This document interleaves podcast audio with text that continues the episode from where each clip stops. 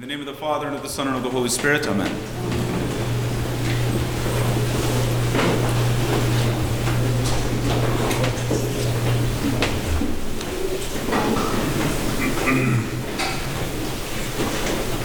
Brothers and sisters, so this obviously, we're monks, uh, many of us here. Uh, this is a monastery right over there, as you guys know that. Um, in monasteries, monasteries historically have always been a sign against the culture and the uh, kind of attitude and the ideology of the world. Historically, it's always been the case.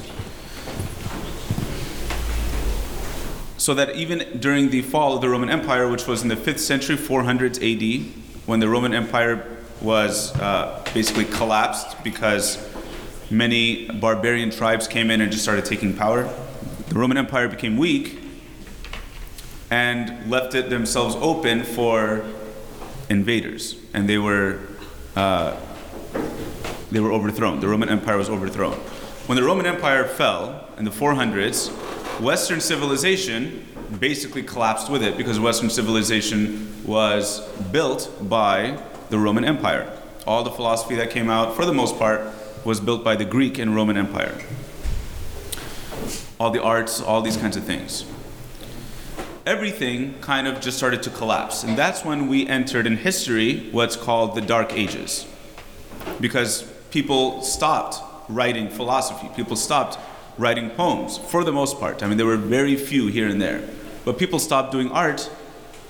The intellectual life of Western culture just died out completely because it didn't have the space and it didn't have the, uh, the kind of foundation needed any longer with the collapse of the Roman Empire. Well, what ended up happening is Saint Benedict came in the 400s and he started the monastic order. And the Benedictine order grew very rapidly and reinvented Western civilization as we know it now. And everything that we have now in Western civilization basically comes from uh, the, the seed that St. Benedict implanted with the monastic life. Okay, why am I talking about all this? What is the monastic life? What is it about the monastic life historically that, uh, that goes against, is a sign against the ideology of the world? I think that the gospel reading today tells us the difference between the monastic life and the monastic life is really at the end of the day it's just a um, it's just the heightened form of what the christian life should be. So john paul ii says that the monastic life is the reference point for all the baptized. So it is the heightened form but nevertheless all of us are supposed to live like this. Jesus says everyone who hears these words of mine and does them will be like a wise man who built his house upon the rock the rain came, the rain fell, the floods came and beat against that house, and it did not fall. But then the foolish will hear these words of mine and not do them, and they will be like people that built their house on sand. And the rain came, and the floods beat against that house, and it did fall, and great was the fall of it. I don't.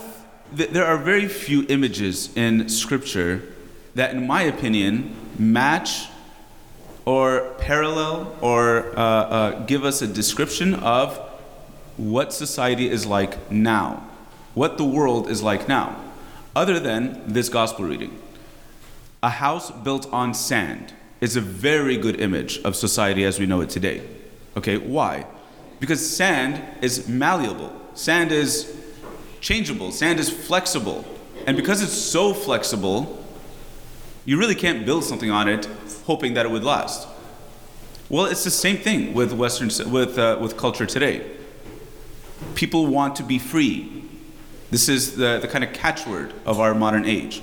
Freedom is the catchword of our modern age. Everybody wants to be free, but freedom in the wrong understanding of it. Freedom, as in, in the sense of licentiousness. I'm, i have the license to do whatever I want to. This is the kind of freedom that uh, we, as we understand it now. But that kind of freedom kills because that kind of freedom is the worst kind of slavery that kind of freedom where I want to do whatever I want to do, whenever I want to do it, however I want to do it, in whatever way I want to do it, that kind of freedom is building a house on sand. That is building a human person on dirt. And that human person will collapse. Because that kind of freedom will only guarantee one's slavery because the freedom to do whatever we want to will guarantee that we will do we will act against our own nature and be enslaved by the sins that we uh, are supposedly free to perform. As opposed to the wise man who built his house on rock. And what is that rock? In Scripture, in many places in Scripture, uh, especially the Old Testament, we have many images uh, for God in the Bible. There are many. Okay, among them, one of the more popular ones is that God is a rock. And so in Psalm 18 will say, uh, I love you, O Lord my God, my rock, my fortress. These both very structured, very uh, solid images. A fortress, a rock, these kinds of things are images that are used for God because God is that stabilizing force of the human person when one is united to Him, one does His will. Freedom, as we understand it now, is building oneself on sand. Because I want to be free to do whatever I want to do, that is the sand. That is so flexible. I want to be flexible. I don't want to be tied down to something. I don't want uh, consistency, and I don't want to do the same thing all the time. I don't want that kind of that kind of determination because that kind of determination can get boring. I want to be excited. I want I want new things constantly, novelties constantly to excite me. But building a house on sand will guarantee one's fall. God, on the other hand, is the only rock of our lives. What does that mean then for you and I? If Western civilization fell at the time of the Roman Empire and caused us to go into the Dark Ages, this is because the Roman Empire at the time became overindulged in its own freedom much like we are today, overindulged in our own freedom. We have abused our freedom. And in abusing it, we are, uh, we are falling. What can we do then? To what can we hold on to? The rock which is God, the rock which is Christ, the rock which is established in on Calvary, the rock which is the cross itself. The rock is the cross. And if we hold on to the cross, if we build our house on the cross, the winds will come and blow against that house and it will not fall because the cross is established and the cross is victorious. But what does that mean to build our house on the cross? It means always to look to Jesus crucified and risen from among the dead. It means always to imitate him in his love for God and his obedience to God on the cross and his love for humanity as manifested on the cross, and to imitate him in his love. Yes, that will mean a lot of consistency. That will mean a lot of self sacrifice. That will mean a lot of discomfort. That will mean probably a lot of boring things as well. But at least we know that we will be stable. Brothers and sisters, I have a quick announcement, and I'm going to end my homily. Starting next week, we're going to start doing uh, Sloth Sapra. Well, we've been doing it, uh, but we're going to start doing it in such a way, Sloth Sapra, which is a morning prayer, in English before the 12 p.m. Mass. We're going to start that at 11.30. The whole thing will be chanted, and it will, uh, we will be led from, from uh, morning prayer into the Mass kind of seamlessly, okay? Uh, the last hymn of the morning prayer will be the first hymn of the Mass. This is the way it's been done very, very traditionally and historically. So we're bringing it back in that way. Uh, and I want to talk for just one minute about what morning, what our Sunday morning prayer is in the Chaldean liturgy and how it relates to the Mass because it's really beautiful. During Sunday morning prayer, which is for the most part uh, mixture of psalms from the Old Testament and hymns written by the fathers of our church, like Saint Ephrem and Saint Narsai. Um, the, the theme of sapra, of morning prayer, from the psalms and the hymns, is the theme of light, the theme of light and the theme of creation.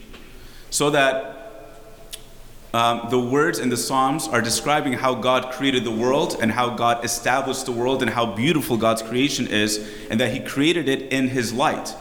Why are we talking about light and the theme of light so much during the Mass? I'm sorry, during morning prayer on Sunday? Because First of all, it's the morning when the light dawns.